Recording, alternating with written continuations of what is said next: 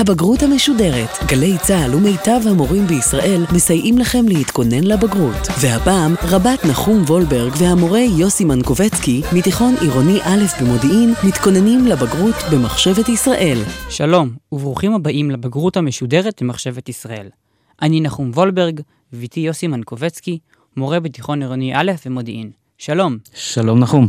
היום נעסוק בהקדמת הרמב"ם לספרו שמונה פרקים, ובפרק הראשון שעוסק במיהו האדם. אבל קודם כל, שלושה דברים שאנחנו צריכים לדעת לפני. הדבר הראשון הוא ששמונה פרקים הינם ההקדמה לפירושו של הרמב"ם למסכת אבות.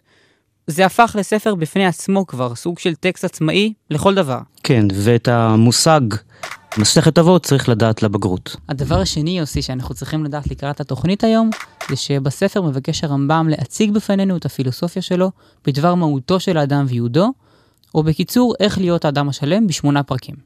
כן, הרמב"ם מנצל את הבמה הזאת של ההקדמה לפירושו למסכת אבות, כדי לפרוס בפנינו את הפילוסופיה שלו, את השקפתו על מיהו האדם ומה ייעודו בעולם, וכך הופך הטקסט הזה לטקסט עצמאי וחיבור בפני עצמו.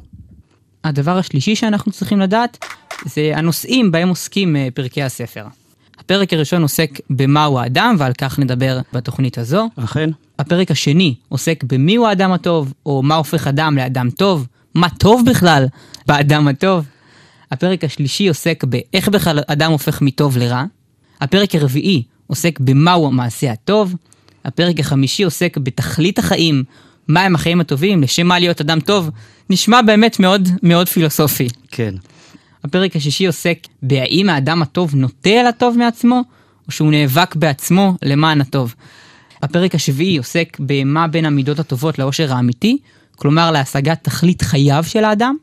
והפרק השמיני והאחרון עוסק בתכלית של הכל. האם אפשר בכלל לבחור בטוב?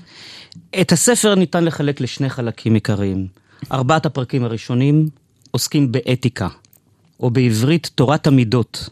עכשיו צריך להבין שתורת המידות במובן היווני אריסטוטלי של המושג הזה, וכן המושג הרמב"מי, כאשר הרמב"ם אומר לנו תורת המידות, הוא מתכוון לתורת האופי של האדם, לתיקון דרכי ההתנהגות של האדם. זאת תורת המידות.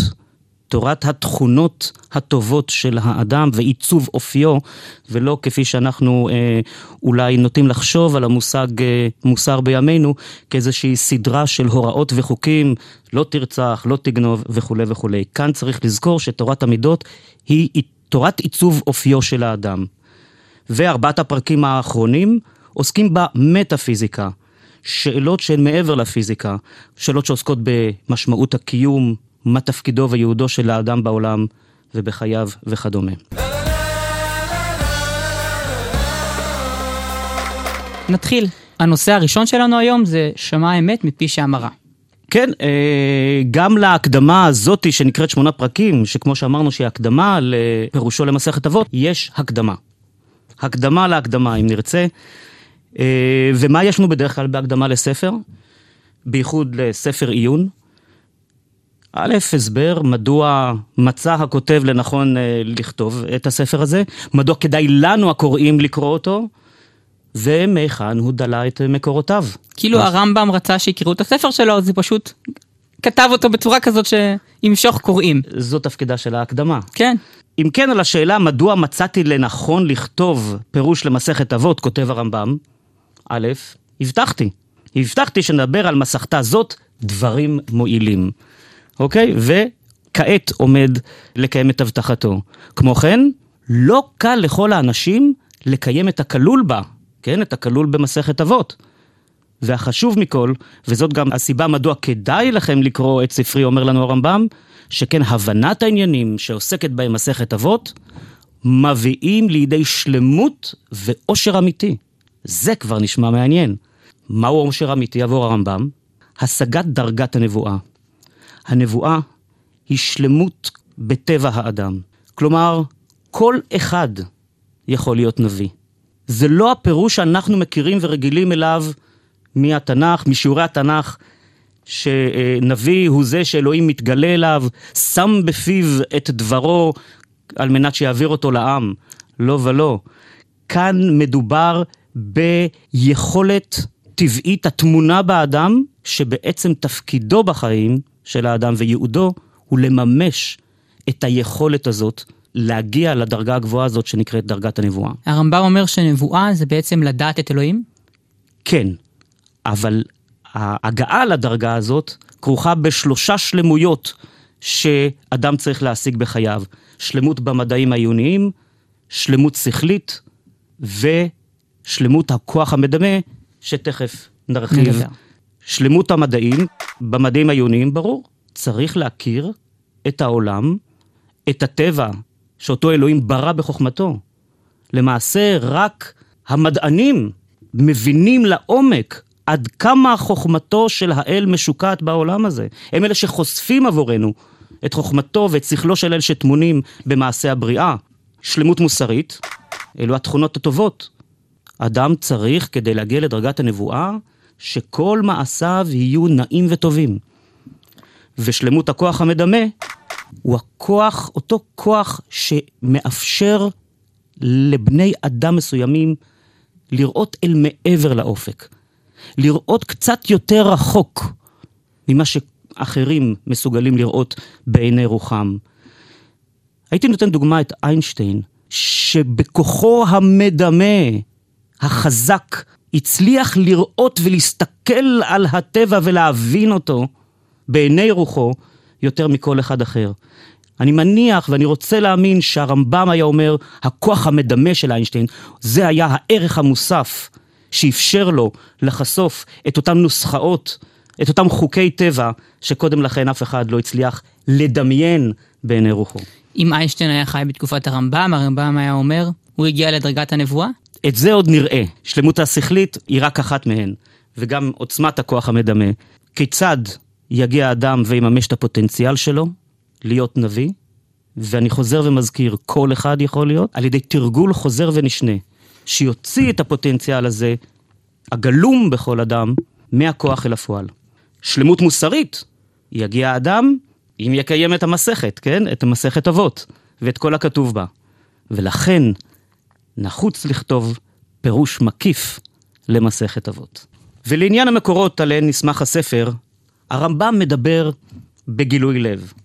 דע שהדברים שאומר בפרקים אלה ובפירוש שיבוא, אינם עניינים שחידשתי אני מעצמי, ולא הסברים שהמצאתי, אלא הם דברים שנקלטו מדברי החכמים, במדרשות ובתלמוד, ובחיבורים אחרים שלהם, וגם מדברי הפילוסופים הקדמונים והחדשים, ומדברי אנשים רבים. זה קצת מפתיע וחשוד. מדברי חכמים במדרשות ובתלמודים, אני מבין, כן? זה שלנו. אבל גם מדברי הפילוסופים הקדמונים, היוונים והחדשים יותר, המוסלמים, כן אומר הרמב"ם, והוא קובע, שמע את האמת מפי שאמרה. כלומר, לא משנה לך מי הדובר, כל עוד תוכן דבריו הם אמת. לא צריך לשנות לך מי אמר אותם. בין אם הוא יהודי, מוסלמי או יווני, לכאורה, מובן מאליו. אך בוא נניח לרגע. בוא נניח שהיית רוצה טיפול עקב בעיה רפואית שהתעוררה בגופך. אתה מקבל שתי חוות דעת שונות. אחת, מרופא מוסמך, והשנייה מאדם שאינו מוסמך, אבל המליצו לך להתייעץ איתו, כיוון שהוא הצליח לעזור להרבה אנשים. ברור שאני אלך לרופא. תראה עד כמה חשוב לנו מי אומר לנו את האמת. אנחנו רוצים את ההסמכה, את התעודה, שתאשר את האמת שבפיו. לדעת הרמב"ם, אין לנו צורך לדעת מיהו הדובר. העיקר שזה אמת. אה, ואכן הרמב"ם בוחר לוותר על הבאת שמם של החכמים מהם הוא שואב את אה, דבריו. הוא חושש שמא מוצאם ו- ושמם יחסמו את לב הקוראים בפני האמת שבדבריהם. חוץ מזה הוא חושב שזה משעמם ומיותר.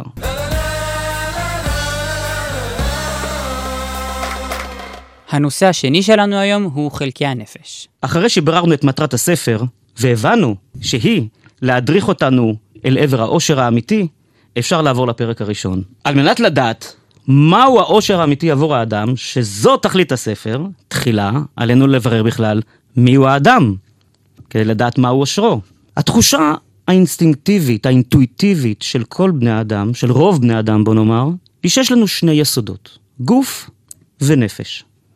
האחד, יסוד פיזי חומרי, והשני, רוחני נפשי.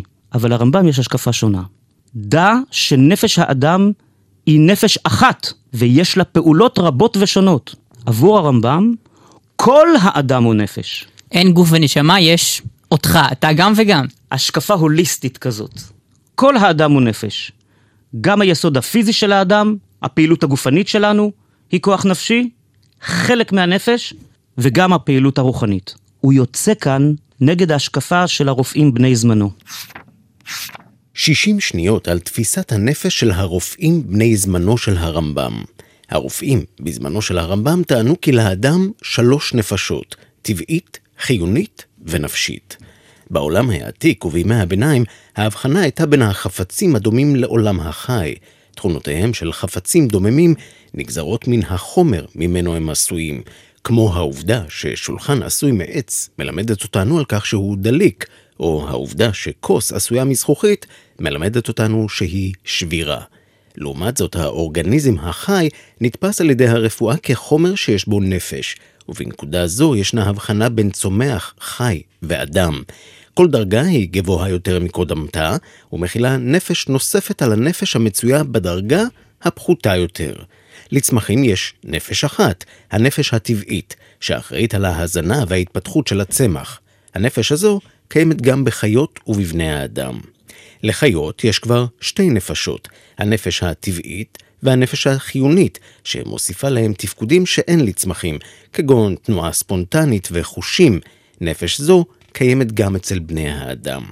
ובני האדם הינם בעלי שלוש הנפשות, הטבעית, החיונית והנפשית. הנפש הנפשית אחראית על הדיבור, כלומר, על החשיבה. הרמב"ם שולל את הגישה הזאת, וחושב שיש רק נפש אחת, שלה חמישה כוחות.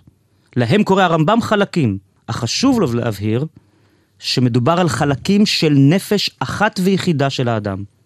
מדוע כל כך חשובה לו הקביעה הזו, שנפש האדם היא אחת? על מנת להטיל על האדם את מלוא האחריות על מעשיו. שלא ייווצר מצב שבו האדם יוכל לבוא ולומר, הנפש החייתית שלי, היא עשתה את החטא, היא עשתה את העבירה. כלומר, הרמב"ם- אבל בנפש הנפשית שלי, אני טהור וזך, אינני אשם. הרמב"ם לא מאמין ביצר הרע, הוא אומר, אל תאשים את היצר הרע בעבירות שלך, זה אתה עשית אותם. הרמב"ם מדבר על היצרים והתאוות והתשוקות שלנו בהחלט. הם נמצאים בנפש האדם, הוא לא מתכחש אליהם בכלל. אבל נפש האדם היא אחת. זה מכלול שלם. למעשה, המושג נפש עבור הרמב"ם זה דומה למושג אישיות. אישיות כוללת של האדם, על כל היבטיה. אם נפשו של האדם היא אחת, לא יוכל לחמוק מאחריות למעשיו. כל מעשיו ופעולותיו של האדם נובעות מנפשו האחת, ובאחריותו לנווט אותם. לנפש חמישה חלקים, או כוחות, כמו שאמרנו. החלק המזין, החש, המדמה, השואף והשכלי. באיזה מובן כל הכוחות הללו הם נפש? כאשר אנחנו אוכלים, אין לנו אוכלים כשאר בעלי החיים, אנחנו אוכלים כבני אדם. לדוגמה, כל החיות כולן ניזונות אך ורק בכמות המאפשרת להן לשרוד עד למחרת, שבו הם יקומו ויצאו שנית לצוד. ואנחנו? או, יש לנו הרבה סיבות שבגלל אנחנו אוכלים. אנחנו אוכלים עם העיניים, עם האף, עם הפה. לאוכל תפקיד חברתי חשוב. כמעט בכל התכנסות חברתית. הוא גם חשוב לנו. בעידן שלנו יש אנשים שסוג האוכל שהם צורכים מגדיר אותם, מגדיר את האישיות שלהם, את מי שהם. הפועל לאכול, אותו אנחנו מייחסים גם לנו כבני אדם וגם לחיות, אומר הרמב"ם, זה רק שיתוף השם. כשאנחנו אומרים הסוס אוכל או הכלב אוכל, וכאשר אנחנו אומרים אני אוכל או אדם אוכל, זה לא אותה אכילה בכלל, זה רק שיתוף השם. כלומר, כאשר אנחנו אומרים הכלב אוכל, וכאשר אנחנו אומרים האדם אוכל, אומר הרמב"ם, זה אך ורק שיתוף השם. אנחנו משתמשים באותה מילה, לאכול, אבל אין האכילה של הכלב דומה כהוא זה לאכ... לאכילה שלנו, בני האדם. אנו מבינים את המילה אוכל או את הפועל לאכול באופן שונה מהותית. כן, הוא חל עלינו באופן שונה מהותית מאשר על שאר החיות. העובדה שאנחנו משתמשים באותה מילה, גם כאשר אנחנו מדברים על החיות וגם כאשר אנחנו מדברים על האדם, זה רק שימוש באותו שם. כלומר, שיתוף השם. כל פעולה שהאדם עושה, מוטבעת בה הזהות הנפשית, הרוחנית, המיוחדת, אך ורק לאדם. וכך גם כל בעל חיים אחר. הסוס אוכל כסוס, והכלב אוכל אך ורק מתוך היותו כלב, מתוך נפשו הכלבית. כלומר, גם כלב וחמור, האכילה שלהם לא דומה בכלל. נכון. שונה לחלוטין. נכון, נכון. לכל חיה יש את הנפש האחת המיוחדת לה, שהיא מהותה, היא צורתה. לצורך העברת העניין הזה, ממשיל הרמב"ם את משל האור. והוא אומר כך, על שלושה מקומות שונים זרח האור. על האחד זרחה השמש, והוא מואר. על השני עלה הירח, והוא מואר. על השלישי הדליקו פנס, והוא מואר. הרמב"ם אמר פנס? פנס הכוונה לנר קטן, למקור אור קטן ומלאכותי. בכל אחד מהם יש אור, אך מהותו של האור, היוצא מכל אחד מהם, שונה באופן מהותי. לא רק בעוצמה ובקוליות של האור, אלא במהות עצמה של אותו אור, הרי ללא קרני השמש אין חיים בכלל, ואילו הפנס, הפנס זה מקור אור אה, ידי אדם. נחמד, אבל לא... כן, מעשה ידי אדם. פוטוסינתזה לא תהיה פה. אפשר בכלל לדבר באותו מובן על אור פנס ועל אור השמש? הם שונים מהותית. יאמר הרמב"ם, זה רק שיתוף השם, זה המושג. מדוע בכלל דן הרמב"ם בכוחות הנפש? אם ענייננו כאן לדון אה, בתיקון המידות, בהתנהגות המוסרית, מה הקשר בין תורת הנפש הזאת של הרמב"ם לשלמות המוסרית של מסכת אבות? אתה יודע שתיקון המידות הוא טיפול בנפש וכוחותיה. כשם שהרופא מטפל בגופים, צריך לדעת ראשית את הגוף שהוא מטפל בו, בשלמותו, ומהם חלקי גוף האדם, ועליו לדעת אילו דברים גורמים לו לחלות, ולכן יש להימנע מהם, ואילו דברים מבריאים אותו, ולכן יש לפנות אליהם. כך המרפא את הנפש ומבקש לשפר את המידות, צריך להכיר את הנפש בשלמותה ואת חלקיה, ומה גורם לה לחלות ומה מבריא אותה. שים לב מה אומר לנו פה הרמב"ם. לנפש יש חולי ובריאות כפי שלגוף יש חולי ובריאות. כפי שכאשר אנו חולים חולי פיזי, אנחנו חשים בכך, וישר ממהרים אל הרופא, כך חולי הנפש. הוא בעצם מצב של קלקול המידות, ריקבון מוסרי, שהאדם יכול לחוש שהוא מתקלקל, שהוא נוהג באופן בלתי מוסרי. במצב כזה עליו למהר אל הרופא, רופא הנפש. אם מחלת הנפש היא שחיתות מוסרית, מיהו רופא הנפש? איש המוסר. יפה. כלומר, הפילוסוף. בפרקים הבאים נראה עד היכן לוקח הרמב"ם את ההשוואה הזאת בין רפואת הגוף ורפואת הנפש. ובכן, אנו כעת רופאי הנפש. עלינו להכיר, כפי שדורש הרמב"ם, את כל אחד מחמשת חלקי הנפש. החלק המזין. יש בו את הכוח המושך, המחזיק, המעכל, הדוחה את העודפים, המצמיח, המוליד וכן הלאה.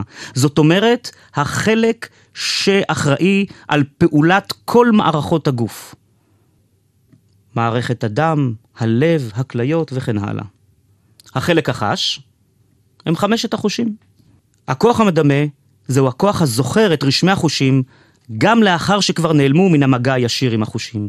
זאת אומרת, אחרי שניפרד בתום התוכנית הזאת, אני אוכל להעלות בעיני רוחי, בעזרת הכוח המדמה שלי, את דמותך, נחום, אבל צריך להיזהר, אנחנו יודעים עד כמה הכוח המדמה יכול גם לתעתע בנו, כי הכוח המדמה יכול להפריד את רשמי החושים, וגם להרכיב אותם מחדש וליצור דברים בלתי אפשריים, כמו אוג מלך הבשן, שרגליו באדמה וראשו בשמיים, או ספינה ששטה בשמיים, כפי שהרמב"ם נותן דוגמה כאן בטקסט שלנו.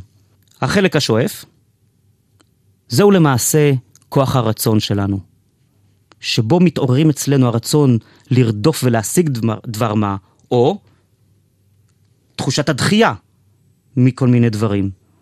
כלומר, החלק שבו מתעוררים אצלנו הרגשות כמו כעס, אכזריות, רחמים, אהבה, שנאה, הכוח הזה, החלק הזה, מפעיל הן את חלקי הנפש הפיזיים והן את חלקי הנפש הנפשיים. החלק השכלי והאחרון זה החלק שבו אנחנו מבינים. החלק שבו נמצא שיקול הדעת, באמצעותו אנחנו גם מבחינים בין טוב לרע. לחלק השכלי יש כמה יכולות.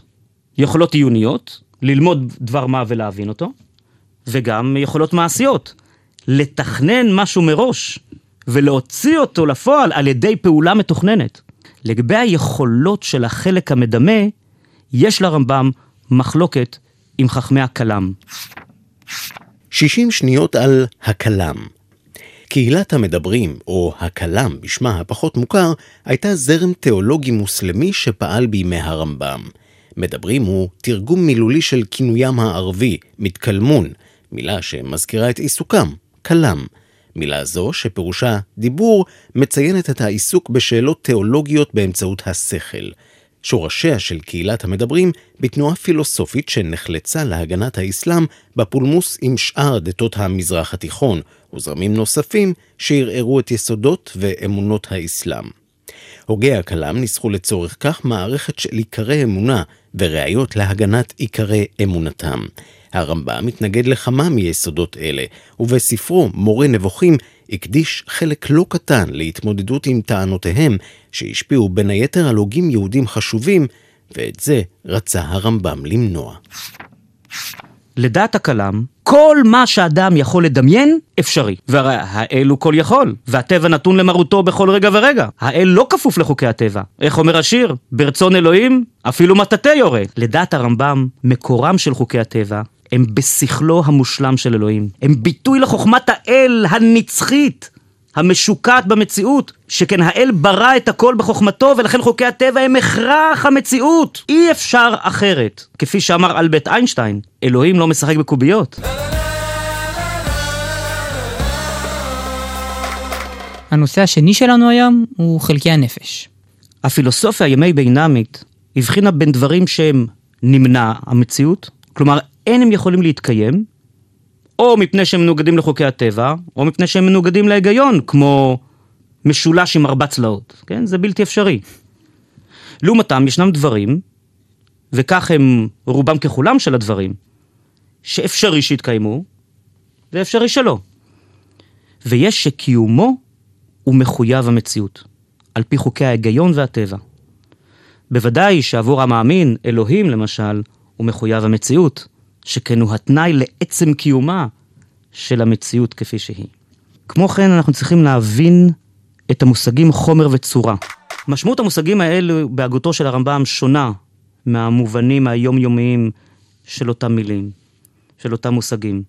כל עצם בטבע מורכב מחומר וצורה. הצורה היא המהות של הדבר, מה שהופך אותו לכזה ומבדיל אותו מכל יצור אחר בעולם. זה מושג מופשט. החומר הוא התבנית בתוכה מתממשת הצורה, המהות של אותו הדבר. הגוף החומרי, הצורה החיצונית, קווי המתאר. לדוגמה, מה דומה בין בעל החיים שנקרא סוס, פסל של סוס, וצעצוע סוס? הצורה? אז זהו, שלא. החומר, יאמר לך הרמב"ם. מה זאת אומרת? קווי המתאר, כן? זה הדבר שדומה בין כל הדברים כולם. כולם נבנו ונוצקו בתוך תבנית של סוס. רק שבזה... מבחינת צורתם החיצונית, יש להם קווי מתאר של סוס, ולכן אנחנו מזהים אותם כסוס. זה סוס צעצוע וזה פסל של סוס. ו... אוקיי, וזה סוס אמיתי. אבל מה ההבדל ביניהם? רק לבעל החיים סוס. יש את הצורה הפנימית של הסוס, את המהות הסוסית האמיתית. כלומר, את צורת הסוס.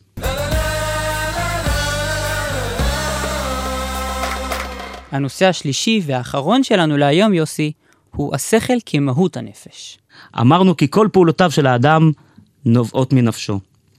מה נותן לכל הפעולות שלנו, גם הפיזיות וגם הנפשיות, את האופי האנושי שלהן? מה מקנה לנפש האדם את צורתה הייחודית? מהי טביעת האצבע המיוחדת רק לנפש האנושית, שאין באף נפש אחרת השכל. כלומר, הנפש שלנו היא החומר, המצע, התבנית לתוכה האדם נולד, והשכל הוא ההופך את פעולות הנפש לפעולות אנושיות. השכל מעניק לנפש שלנו את הצורה המיוחדת שלה. נפש של בני אדם. לאף בעל חיים אחר אין נפש שצורתה, כלומר מהותה הפנימית, היא שכלית. זה מייחד רק את האדם, ולכן השכל הוא מהותו של האדם, כלומר צורתו של האדם. בזכות השכל אנו אוכלים כבני אדם, חשים כבני אדם, מדמים כבני אדם, לא כסוסים ולא כשום חיה אחרת. אז מה היה לנו היום?